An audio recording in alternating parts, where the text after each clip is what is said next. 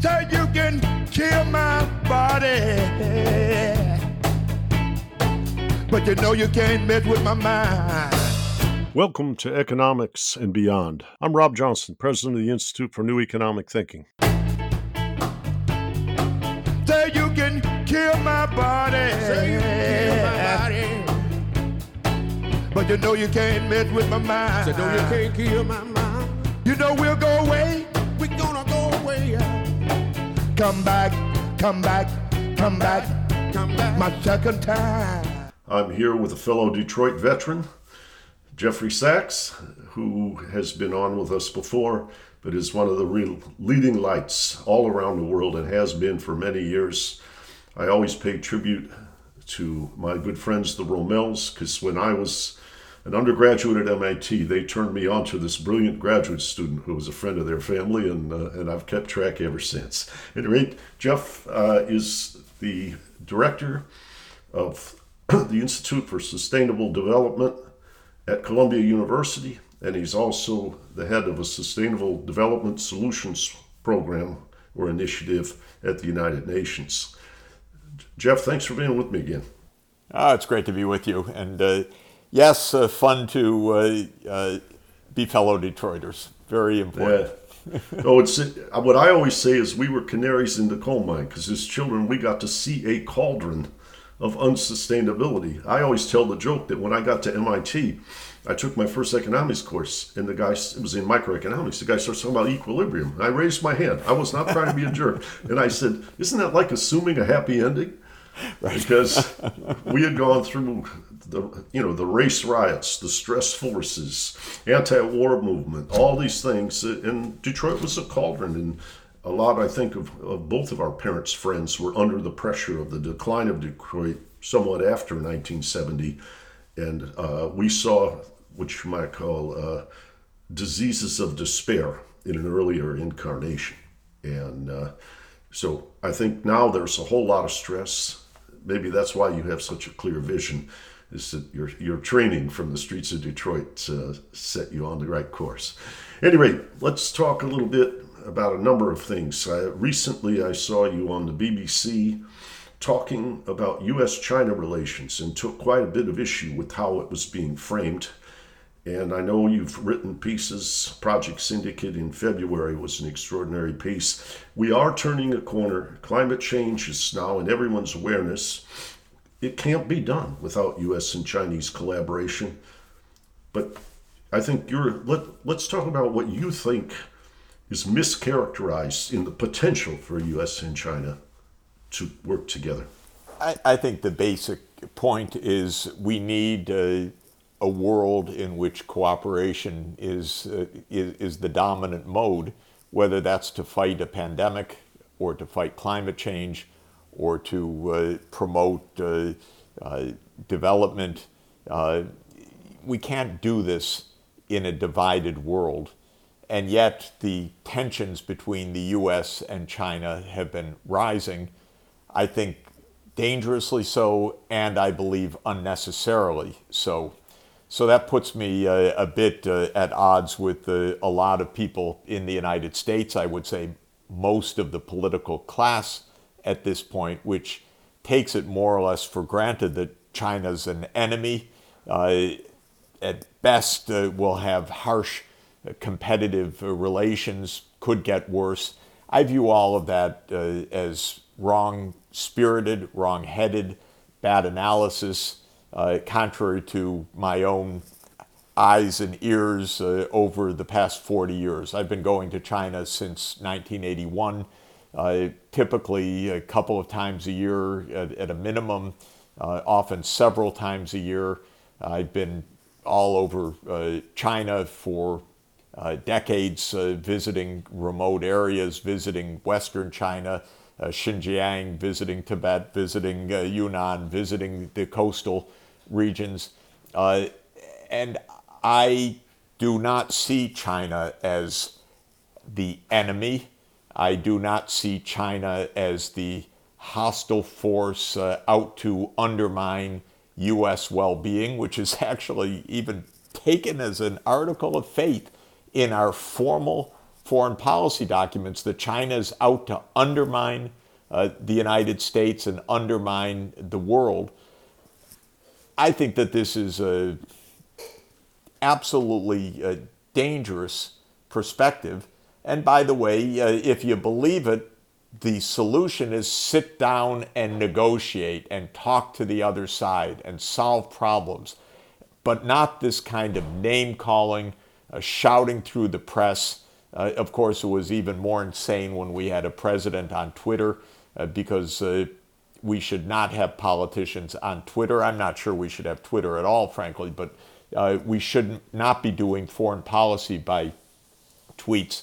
We should be discussing, solving, brainstorming, presenting evidence, uh, analyzing, but not just name calling, uh, unilateral uh, sanctions, attacking Chinese companies, warning, as our officials do everywhere in the world, don't you dare buy from Huawei.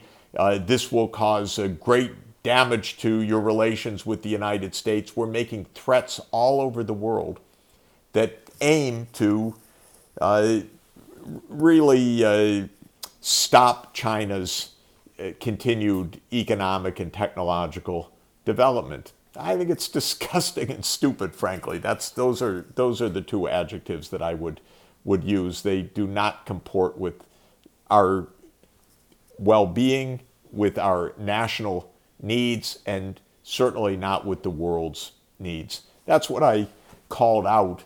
Uh, there aren't too many voices in the United States, unfortunately, uh, calling for balance. We have both political parties uh, that are anti China. The Biden administration, just about every time it opens its mouth about China, is negative. Uh, Trump was crazy, so that was erratic. Uh, but Biden is not positive, uh, not even neutral, and not so far saying, let's sit down and negotiate.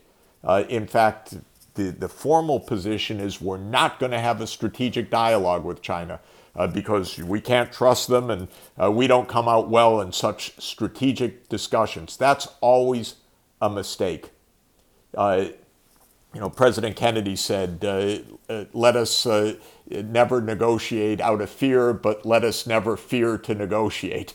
That is the right position. and the position is sit down and talk because so much is a misunderstanding, so much is biased thinking, so much is lack of perspective that uh, unless we talk, we can't understand each other and we can't solve problems. Yeah, I sense that there are what you might call echoes hangover habit structure from the Cold War, where the United States and Soviet Union had very different ideas for the structure of a system, and we're usually what am I might call dusting off that playbook and bringing it back out. But you yourself said in uh, your Project Syndic article, I recall, look at Xi Jinping's speeches at the World Economic Forum. He's not talking about an alternative system to market, how do I say, market capitalism, or, or I guess there's different things related to state ownership and others, but he's talking about participating in a globalized market system. Yeah, and I think what he what he's talking about, by the way, most importantly, is a is a multilateral system of international law. So even before we get to the specifics of economic institutions, we have a UN charter, we have a Universal Declaration of Human Rights. Let's use those instruments as our guiding principles, and let's operate within a multilateral framework. Now, uh, Xi Jinping says that's what they want to do. I would put it to the test the U.S. is the one that walked out of all the agreements that doesn't uh, abide by international agreements. We're the one that say, no, no, we're not going to be part of the International Criminal Court. Uh, we're the ones that, that is uh, not uh, uh, a party to uh, Convention on Biological Diversity. We're not a signatory of the International Covenant of Economic, Social, and Cultural Rights. There are so many parts of international law that we don't uh, abide by because a lot of uh, United States action really is in the kind of Trump mindset. Uh, he put it, you know, vulgarly and crudely, but it is uh, no one's going to tell us what to do. Uh, not the UN, not anyone else, as, as if law is some kind of punishment. Well, if you think that you're almighty, then you say, I don't want to be constrained by international law. Uh, and that has been a, a U.S. view of the U.S. right wing for a long time. But I think China actually wants international law because they see that with international law, they wouldn't be held back. They, they would be responsible for their own development.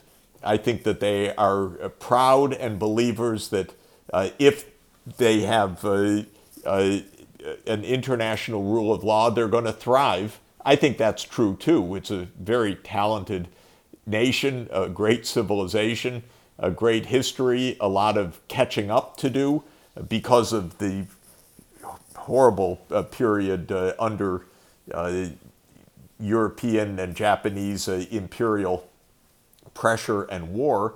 So China's catching up. Good. That's uh, what I would like to see in the world. Countries uh, overcoming a sorrowful past history that had a lot to do with the imperial uh, dominance, uh, which was the 19th and 20th century experience uh, up until uh, the mid century of uh, the 20th century after World War II. And that's not pernicious, that's not against U.S. interests, but it is pro China interests. Uh, and my feeling is that's great. I, I want to see China develop. But American policymakers are, you know, they're horrified. Oh, they'd be bigger than us. Well, yeah, they have four times the population. so, of course, uh, China would be bigger than us. Oh, they would catch up in technology. Yeah, why not? Capable uh, people investing heavily in research and development.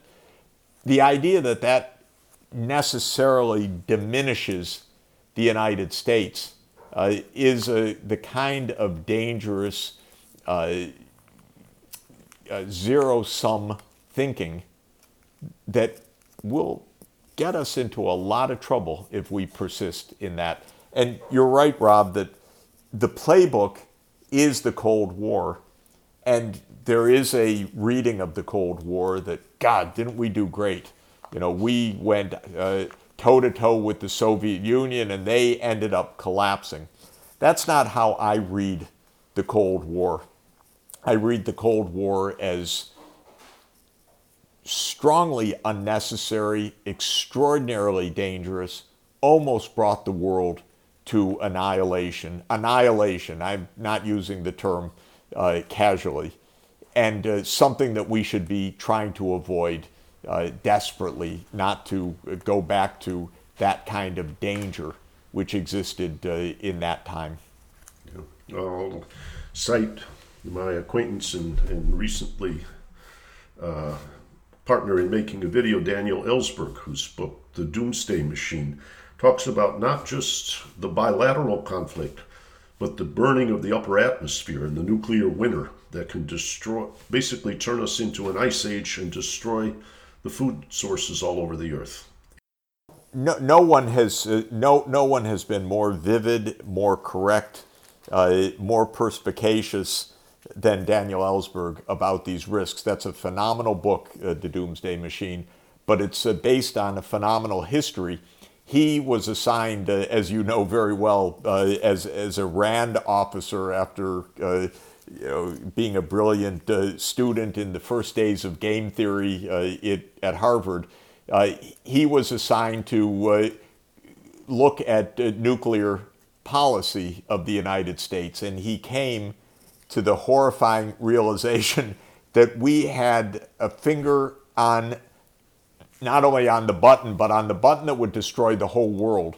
Uh, and that our doctrine was uh, just about any accident could trigger a full scale nuclear attack that by US intelligence estimates would take out 700 million people or so because it was going to be an attack to destroy the Soviet Union and China. Even if China wasn't directly involved, why not? Uh, we should target them as well. And then as usual with the idiocy of our intelligence agencies, they didn't understand any of the atmospheric dynamics and the physics that would have ended our lives too. So they had this idea yeah, we'll go kill 700 million people. Why not? Uh, and uh, then America will thrive uh, instead of then we'll all die together. So that's what Ellsberg realized. Uh, and uh, as, as uh, readers of that book learn, because it's a stunningly interesting book, he was going to reveal this too, but never got around to it uh, after the Pentagon Papers because when he buried the secret documents uh, of, of uh, about the nuclear policy, they ended up in a in an avalanche, a local avalanche, and probably in a waste dump or something else. But he never was able to recover the documents and ended up writing about them. And I, I actually want to go back to the opening of this interview. He's another great Detroiter, so we should remember that's that. That's right. Yeah, that's right. Went to Cranbrook. And, Absolutely. uh, yeah, he and I've talked about that. Uh, you know, Daniel uh, is fascinating because I, I think the story was that his brother buried the documents. They went with the Pentagon Papers first, even though he thought this was really the challenge that he had to post. And the brother, when people were snooping around and investigating, got out and buried things in what became a condominium development. And with all the landfill, they lost all the papers. But Yes, uh, that's, and that's a- a, heavy rain washed away the papers apparently. So the brother or brother-in-law was out there digging, trying to find these crucial documents, which they never recovered. Never found him. Never Yeah. found him. But uh, but you know, Ellsberg's. Uh, I, I had a, a very fortunate experience when I was at MIT. I'd pretty much finished my undergraduate work, so I took a lot of the graduate courses in arms control and disarmament, an application to game theory. But Bill Kaufmann, George Rathjens, George Rowena were my advisors, and I was a TA once for Bill Kaufmann, who uh, put me in a cubicle. And one day he walked in, and, and when he said, You know, I never told you this, but you're sitting in Daniel Ellsberg's desk. And uh, apparently that's where he'd been when he had that uh, ex- experience as the Pentagon Papers were being released. He was a fellow at MIT for a short period of time. you know, I, I started Harvard College in the fall of 72. And in those days, I don't know if it's true today, we were given a list of books to read uh, before coming uh, to the college. And then uh, uh, faculty would give lectures to the students during the, uh, the, the freshman week. And one of the books uh, we were asked to read was Papers on the War by Ellsberg. And in that book, I think 1970 or 71, he has an essay called The Quagmire Myth and the Stalemate Machine, which is the single best analysis of the Vietnam debacle that anyone has written. It's an astounding uh, essay, and, and the, the point of the essay was that Lyndon Johnson knew, uh, of course, that uh, Vietnam wasn't a, an unexpected quagmire. It was hopeless and it was a stalemate, and it meant hundreds of thousands of U.S. kids uh, in the Vietnamese uh, jungle and delta, uh, and many dying. And Johnson knew it was all hopeless. But as Ellsberg explained, the goal was just don't surrender past the next election, but there's always a next election. And so it was really the stalemate machine. And so Ellsberg showed a, a mode of thinking about foreign policy that start, started from the realization that our government lies, lies repeatedly, lies uh, uh, recklessly, lies deliberately, lies provably. Lyndon Johnson was an inveterate liar, uh, and uh, there are many tapes, of course, that it, where he explains openly to uh, Richard Long and to others, uh, "Yeah, we can't win this thing. I know that damn well." But you know, I'm not going to get out because of uh, what what this would mean for for national politics, and we need really to get behind, beyond this kind of governance where it's based on lies because it's not a game. It, it may seem like a very clever game to politicians, but the whole planet depends on us solving problems. And that's true with China today. We need to sit down analyze together, and work out solutions, not play games. Yes. Well, I'll, I'll reach to another friend of mine, uh, Orville Schell, who wrote a book years, a few years back called Wealth and Power with John Delury.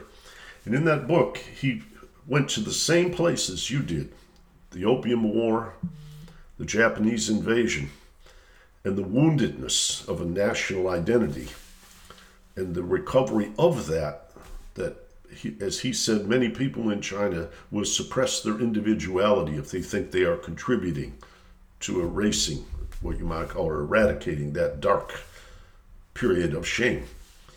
At the same time, he talked about the United States with its kind of big muscles, Cold War mindset, and wanting everyone to fold in and conform to their system.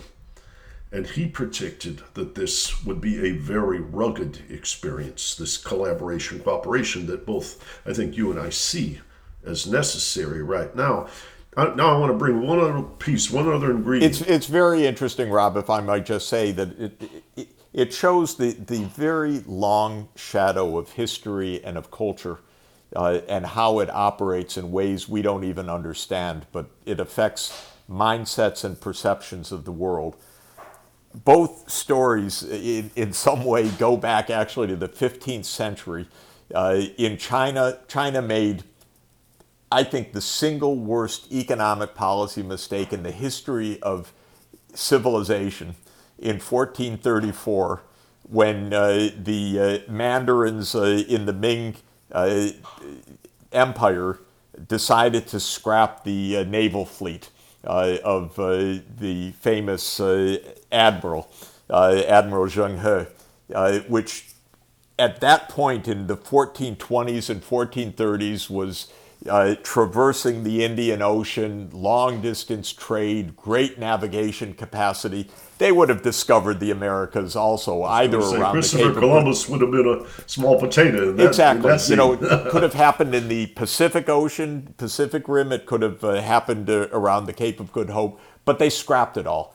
China really suffered heavily because of that, and then to, to, skip over several centuries quickly, by the time the 19th century came around, China didn't realize what was happening with the scientific revolution and the industrial revolution, and uh, the British Empire just uh, beat the heck out of them uh, in the Opium Wars. And from 1839 to 1949, 110 years, it was disaster for China.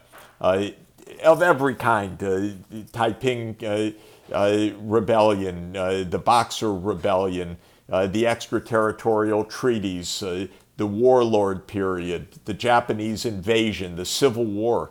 So by the time the PRC was proclaimed in 1949, China was an impoverished wreckage and shell of itself. What had been the great leader of civilization was desperately, desperately impoverished. That's the China mindset. Never let that happen again. Perfectly understandable mindset. Now, I think our mindset is formed in a very different way that starts in the 15th century. Uh, England started uh, its, uh, it, it, its imperial uh, escapades uh, started in Wales, in Scotland, in Ireland. And in a way, the, the English just went on fighting and won wars uh, for centuries. Uh, and so the English mindset is uh, continue to conquer until you have an empire on which the sun never sets. And, and that was achieved by the 19th century. It gave the uh, Anglo Saxon uh, Protestant spirit the sense that this was a, a, a destiny. And it was transferred to uh, the Anglo American uh, manifest destiny of our own continent. And as soon as uh, the wars of extermination and genocide uh, were completed in the United States against native populations, that Anglo American vision spilled out into empire the same way uh, in, in the Caribbean, in the Philippines, in China. Uh, and we've gone on building that empire. Uh, World War II was the uh, moment where the baton was passed from the British Empire to the American Empire. But this is a mindset that still pervades uh, American thinking. Uh, it's the myth, the, the founding myth of our country that our manifest destiny is also a global destiny. And this is what we're meeting with China right now uh, two long shadows of history. Uh, and we need to understand each other, not fight with each other. And if we understand each other, we will inhabit uh, this small world together much better and peacefully. And that's where I think history and understanding and culture could play a huge role. I'm always reminded of a book by a Native American who had a westernized name, Jack Forbes, called Columbus and Cannibals. Yeah, yeah. He cited what he called a disease called wetiko, which is a, a mindset that is poisonous, fueled by fear, fueled by greed, and led to the devastation of environments, indigenous peoples, and that outreach towards empire as a, as a compulsion, and done in a self righteous manner. But I uh, I think that you know there, there's a funny kind of blind spot that I saw you take on on that BBC program, which is a lot of people in the United States say China is an authoritarian country and they don't treat people right, and in some regions there's pretty good evidence for that. And you said yeah, but what about how the United States treats people like African Americans and runs its prison systems and all the kind of things that we're not in a place where, what you might call, uh, we're going to go save the world unless we change how we practice what we preach ourselves. And I, I thought you're standing up to that mind frame really created quite a luster, quite a momentum in that conversation on BBC. I, I, I have a, uh, a foreign policy doctrine I call Jesus, Jesus's foreign policy, uh, because uh, in the in the gospel, uh, of course, Jesus uh, famously says, uh, "Why do you point to the mote in the other's eye when you have the beam in your own eye?" And what Jesus is doing in the Gospels is explaining basically how how not to judge in the wrong way. Uh, and he uh, is saying you better take care of your own uh, base, your own ethics, uh, in order to be able to uh, be ethical with regard to others as well. And we have, of course, a terrible blind spot. Here, the United States uh, has you know, walked out of the Paris Climate Agreement under Trump, walked out of the World Health Organization under Trump, walked out of UNESCO, uh, cut aid, behaved atrociously, uh, imposed unilateral sanctions. That's all abroad, not to mention all of the uh, civil rights and human rights violations at home. And the first thing we do uh, when the Trump administration, uh, when the Biden administration comes in, is point the finger at them, even in the shadow of the insurrection that we had on January 6th. Well, that's, that's not how to behave. Uh, how we should behave anyway with the new administration is to meet and say, let's hope for good cooperation uh, and uh, that we can come to uh, mutually beneficial understandings. That's how you greet someone anyway as a civilized human being. But in Alaska, we did just the opposite. We opened first words. What about Xinjiang? What about Hong Kong? What about Taiwan?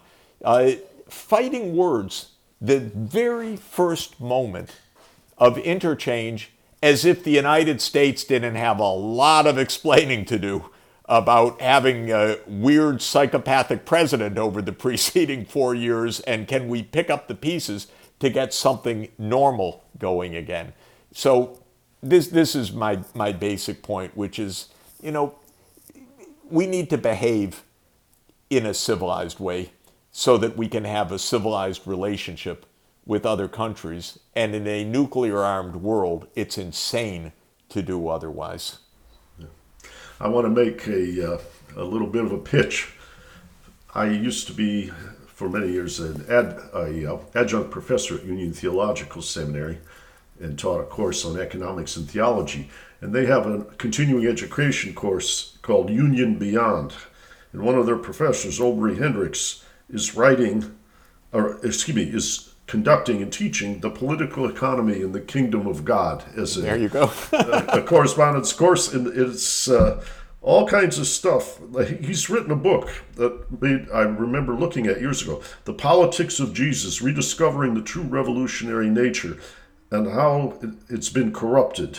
And then he talks all about the politics of Jesus. Just uh, as I'm not surprised because I've I've seen you in the halls of the Vatican. I've seen the things you're exploring on what you might call framing the relationship between economic theory and the deeper moral teachings. You know, I, I, I do think, uh, as you know, uh, what Pope Francis uh, is is telling us is extremely pertinent uh, for us. He's written two wonderful encyclicals, uh, one called Laudato Si, which is about climate change uh, and about environmental destruction. And he, he says, you know, do not destroy creation. We depend on it. We are a part of, uh, of, of this world, and nature doesn't forgive. It will kick back very hard.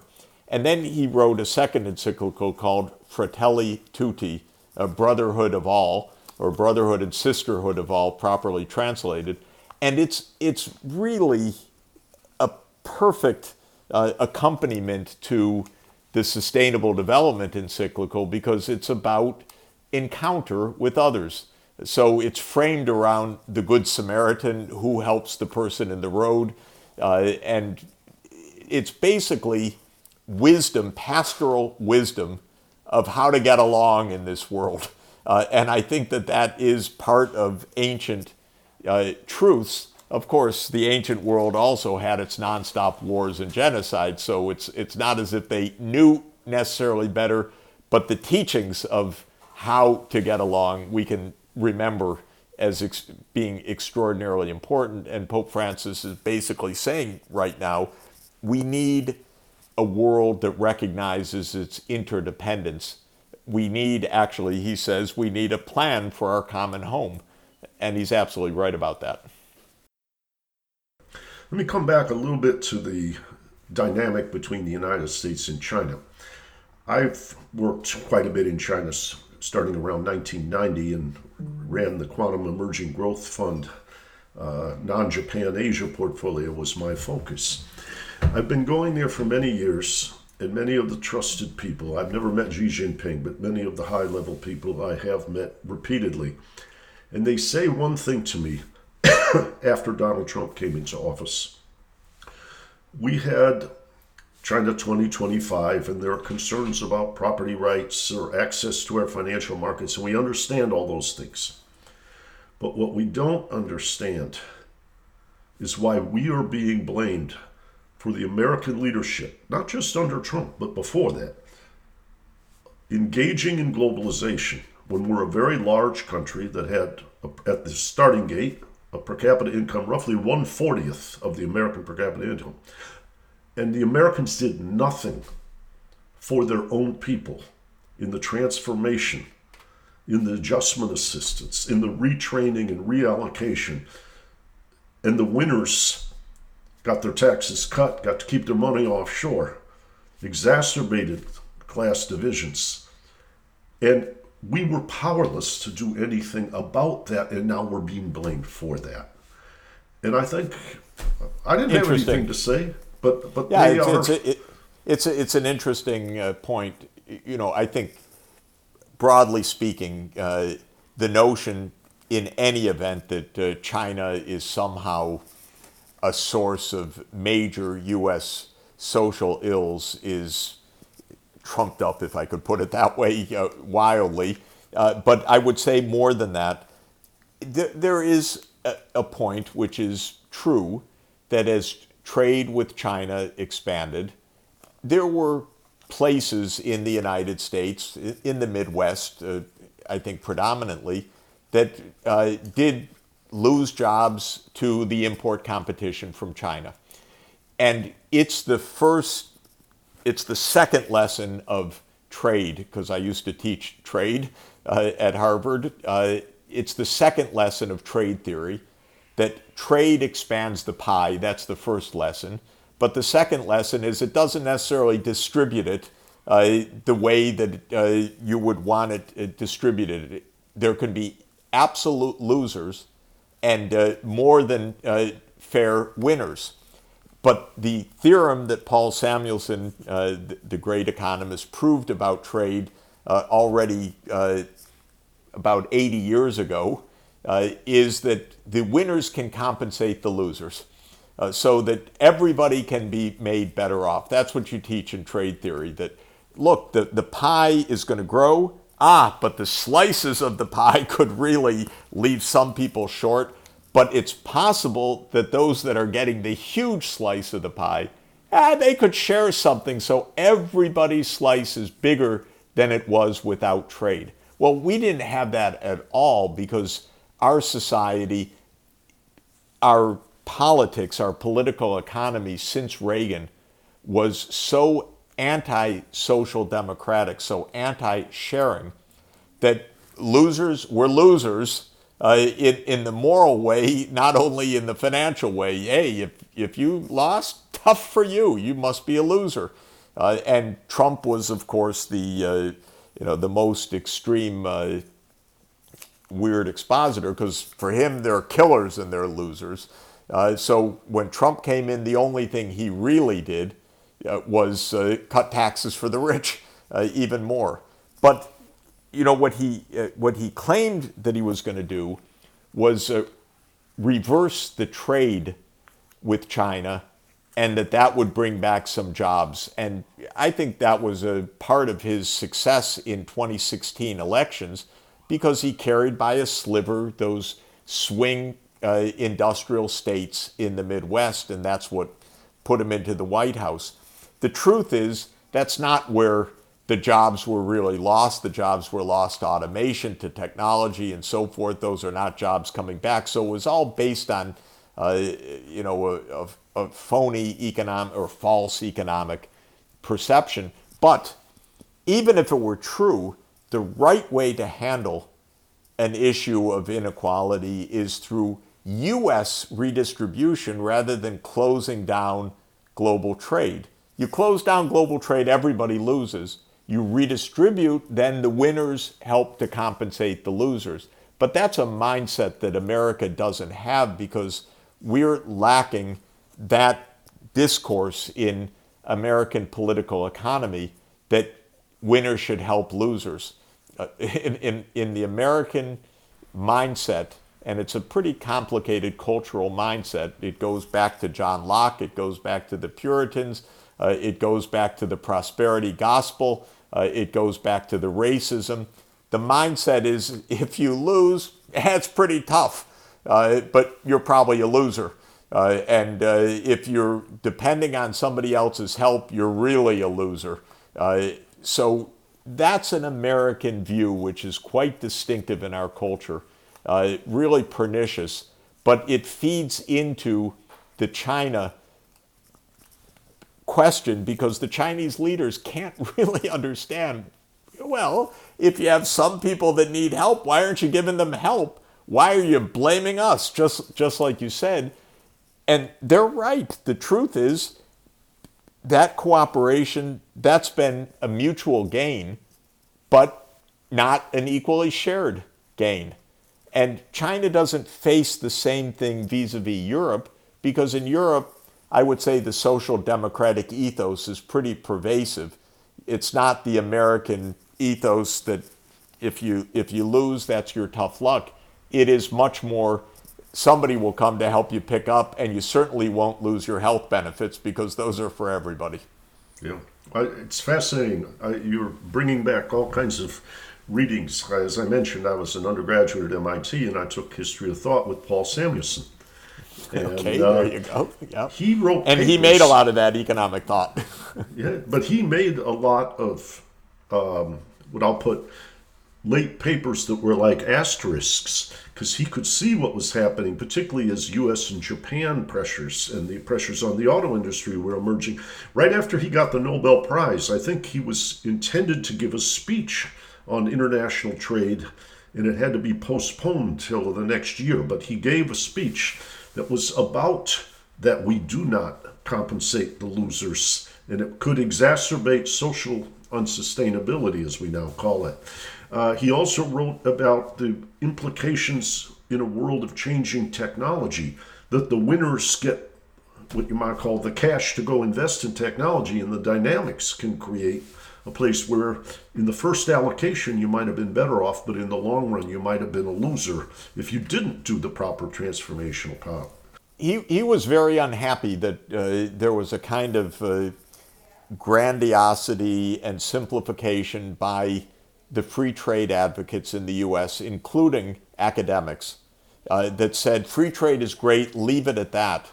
And Samuelson in 1941 wrote a, I think it was 41, uh, wrote a paper uh, that became known as the Stolper Samuelson theorem. And the Stolper Samuelson theorem showed how you could have absolute losers from trade in a context where trade was making a bigger economy, just what I was mentioning earlier. So he was the formal author of uh, the, the models that displayed why you need internal redistribution. His answer was don't stop trade, but make sure that you take care of everybody.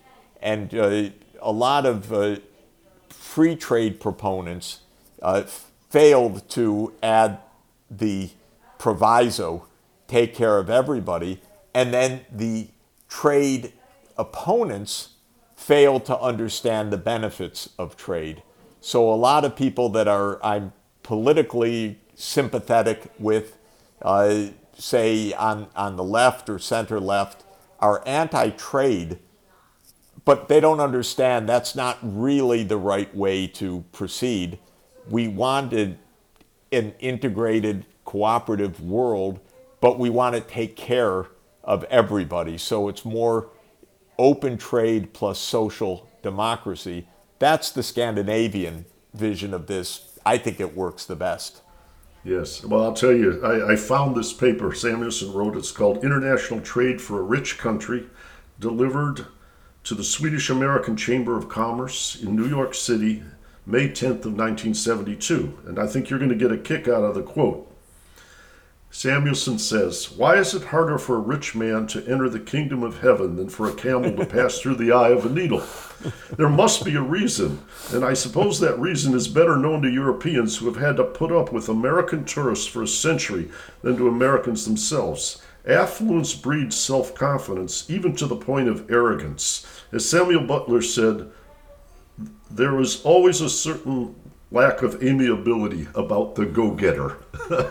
and I had Oh my God! Who could who could write like Samuelson? By the oh, way, Oh man, I know. And I I had an experience that resonates with everything that you've been saying about U.S. versus Europe.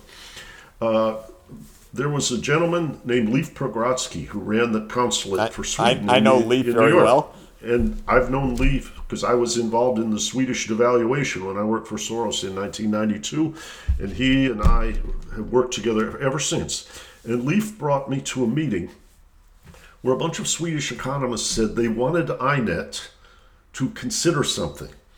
That forever the European model had been considered sclerotic, and the American model of deregulating the supply side to reallocate factors of production was viewed as dynamic and the growth model that should be emulated. And they said to me, given automation and given globalization, and given that Donald Trump is now president, this was 2019 January, what, I, what we see is that a Swede says, "I love the robots," because it increases that production possibility frontier, the envelope of possibility, and I am confident that I will get retraining, my health insurance, my pension, and my children's education. So I want to be part of the dynamic. In America, you're breaking down. That was the punchline of Yeah, the, that's fa- what Leif wanted me to hear. But, but by the way, this the Swedish model was really always based on that idea that uh, we shouldn't resist actually uh, productivity increases, new technologies, international trade, because everyone will get taken care of. So that bigger pie will end up more vacation time, more leisure time, better health care. So they've been on that theme for for a long time, and it's really true that today uh, you get the anti-trade or anti-technology reaction if you don't have a system that shares, because then it really is a fight uh, of losers against winners, and you just end up with social struggle. Well, and I, you going back to the echoes of our time in Detroit, I've seen an awful lot of what I'll call otherness. A man named Arjun Jayadav and I wrote a paper once where we looked at regional variations in economic activity, and particularly places that were being plundered by austere state and local budgets, automation, or import penetration that was new. It was a time of adjustment.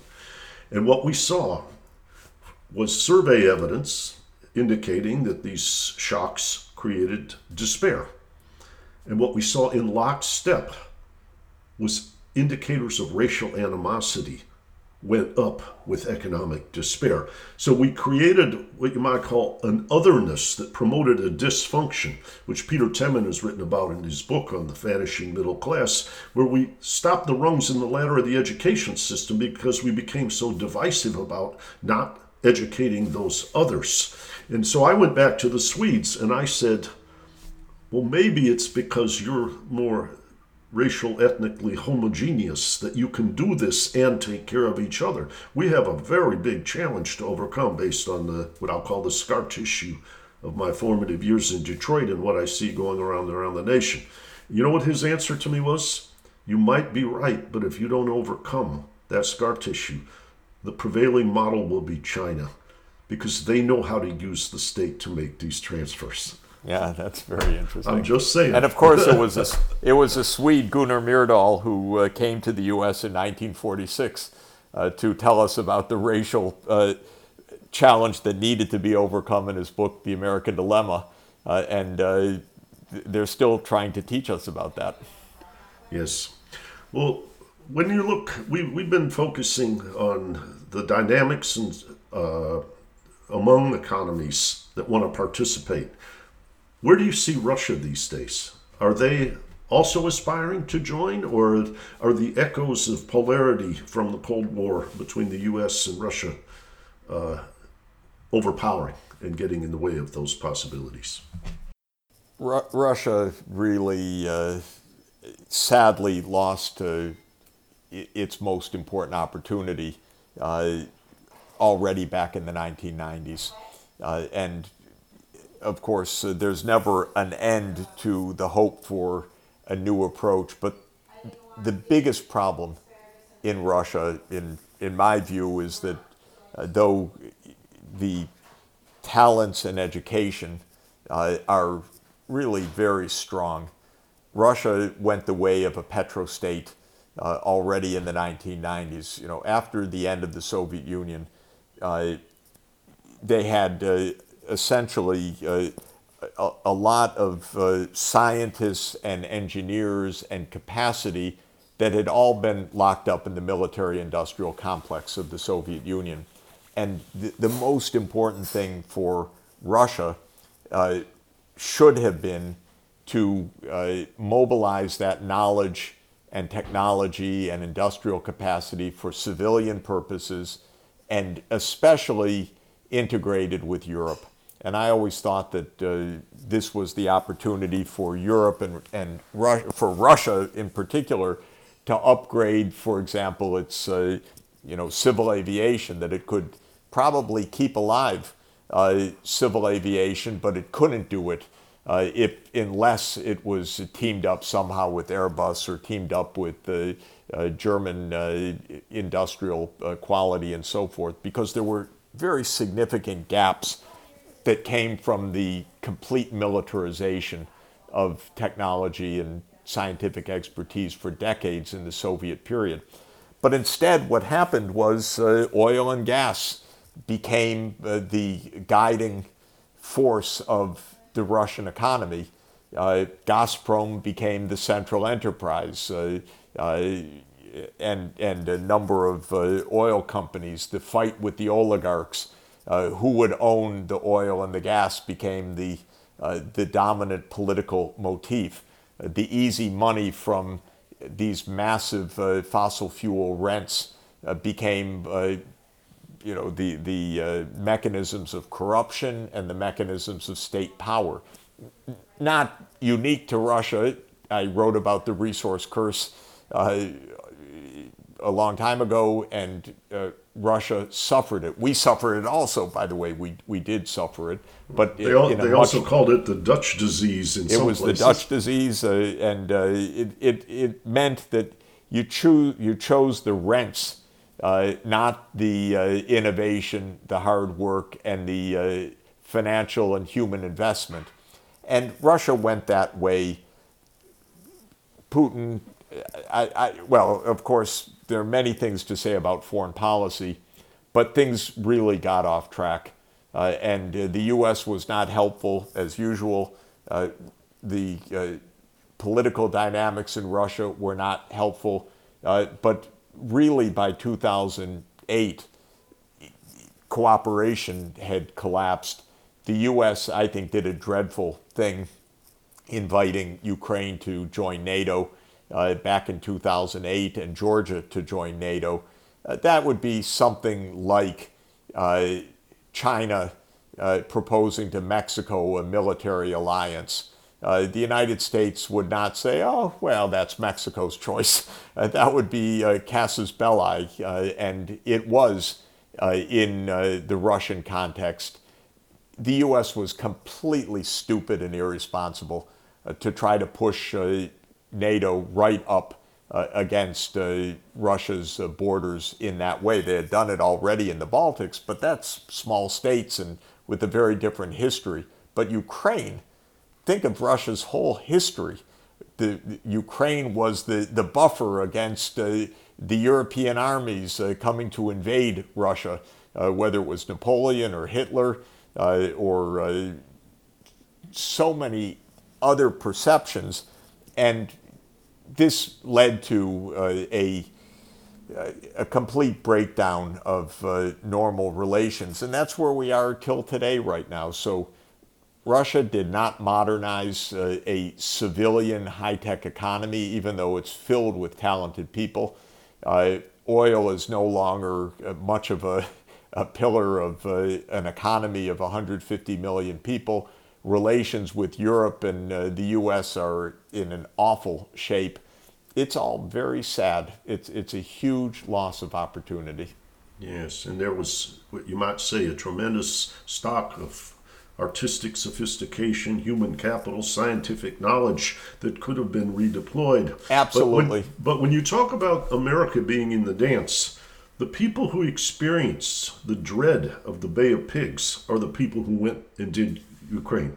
I'm talking about not the same human beings, but Daniel Ellsberg could have told you how daunting and frightening the Bay of Pigs experience was. Exactly. In Cuba, right off our beachhead, we did something like yeah, we almost destroyed the world over it, and and then we can't understand why China's not thrilled to have U.S. Uh, troops circling China, circling the South China Sea.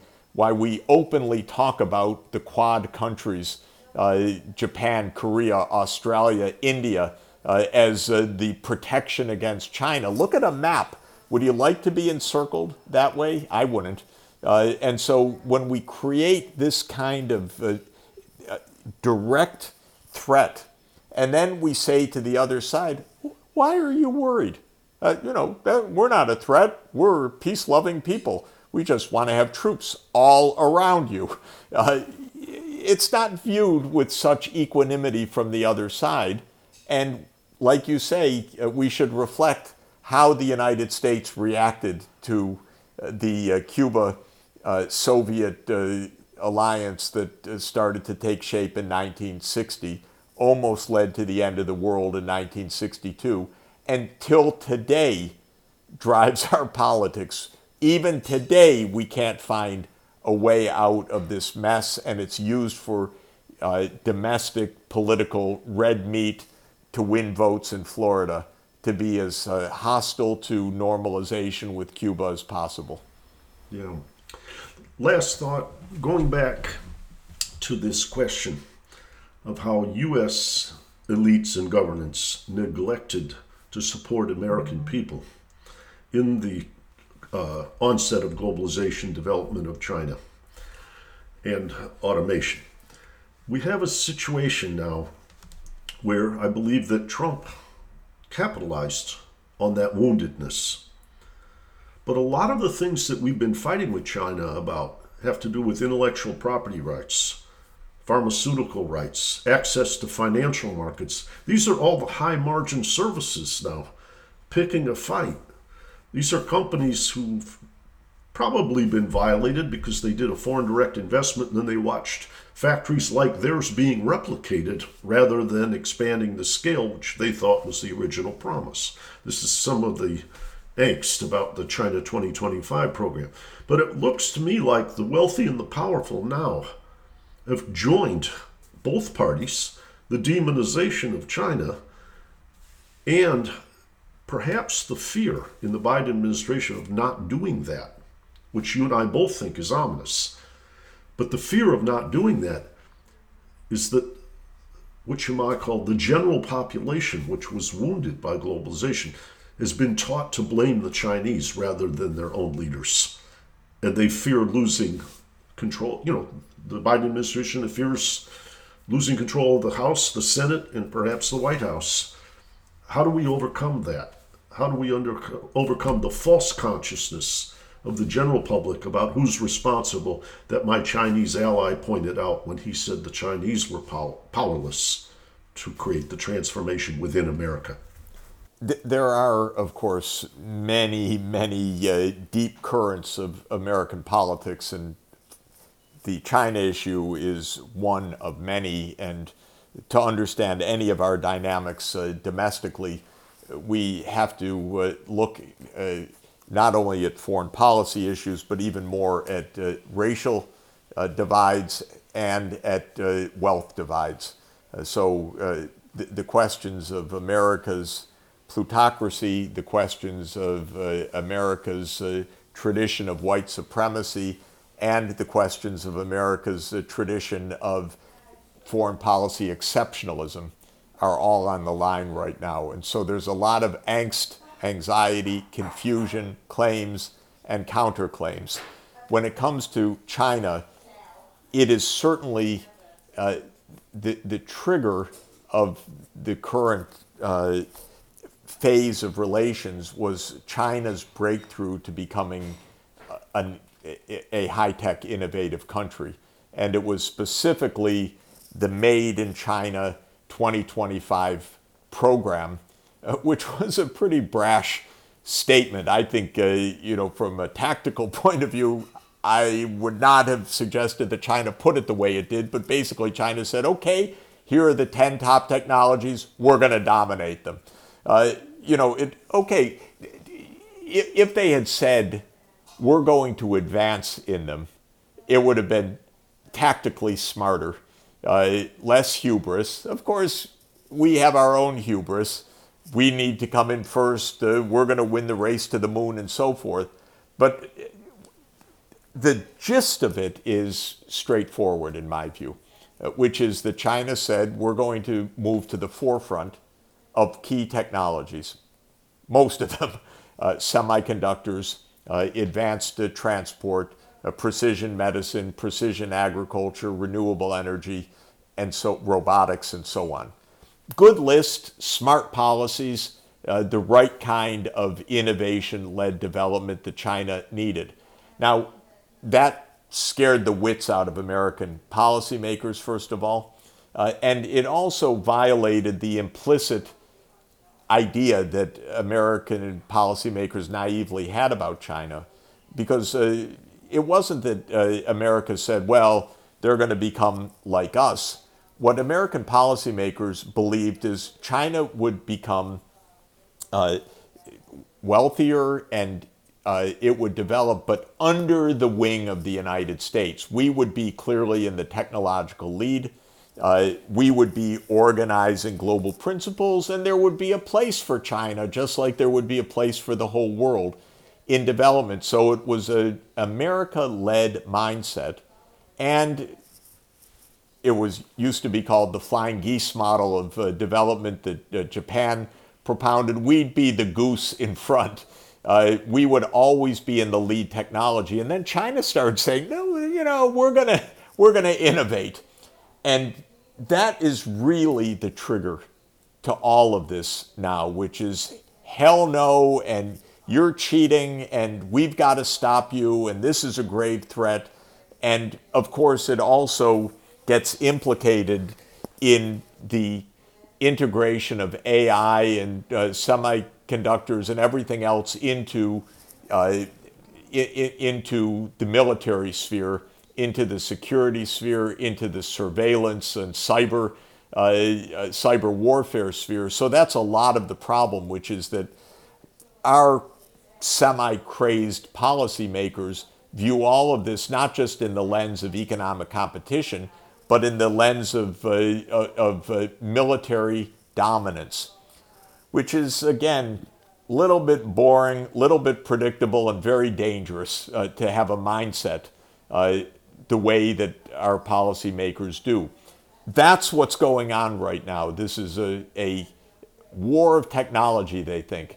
Now, as, as an economist, it's all mind boggling to me because in economic think, Technology is the way we do things, the way we solve problems, the way we overcome climate change, the way we stop poverty, uh, the way we treat people uh, for health. It's not a general saying, my God, if we don't have the best autonomous weapons that can murder other people with AI, we've got to stop China. So the idea that it's all a technology battle is wrong, dangerous. Uh, zero sum at best, but negative sum in reality. But that's really what we're up against right now. And that's why the real battle for the moment is America trying to stop uh, the advanced microchips from going to China.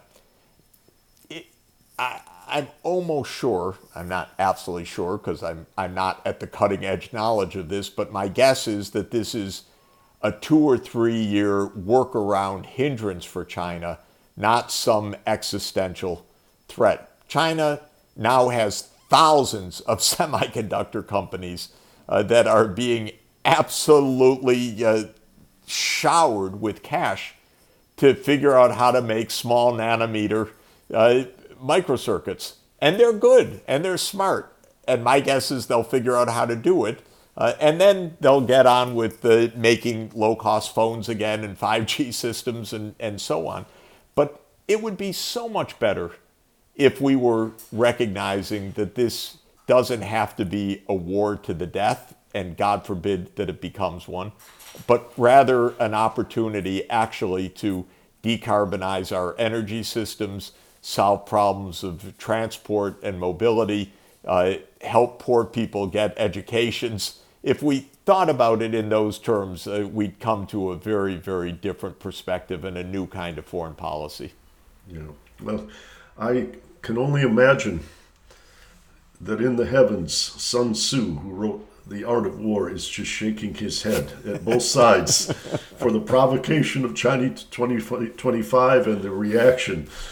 It's not what he recommended in his book. It's exactly. like none of us are reading it it's not quite what Deng Xiaoping recommended either. Uh, it, uh, I think it was a, a, a little bit uh, tactical misstep, but uh, truly, even with tactical missteps, you know, if in 1434 they stopped the fleet, maybe in uh, in in uh, in 1434, maybe in 1450 they could have revised it again, uh, revived it again. You don't go down a path to destruction because of a uh, of a misstep uh, or a complication. You try to solve the problem. Yes. Well, how would I say, Jeff? Uh, I've admired you ever since being a kid in Detroit. Today's conversation did nothing but increase that. This was very, very facile, vital, deep, thoughtful, when I think about having children and grandchildren, I think about who are the beacons that give me a reason for thinking that we might deliver them a better world. And you, you're right at the masthead. Well, you're you're you're doing a great job, and uh, INET is so important uh, in this also because it's the thinking that we need to make the world right. So let me congratulate you on that. So happy to be with you today. I'm happy to be with you too. Thanks for being here, and uh, I'll look forward to our next chapter. And uh, encourage Fantastic. everybody to stay We'll do it again close, soon. Stay close. Great. Thank you. Th- thanks so much. and check out more from the Institute for New Economic Thinking at ineteconomics.org. And I'll tell it and speak it and think it and breathe it. And reflect from the mountains so all souls can see it. And I'll stand on the ocean until I start sinking. But I'll know my song well before I start singing.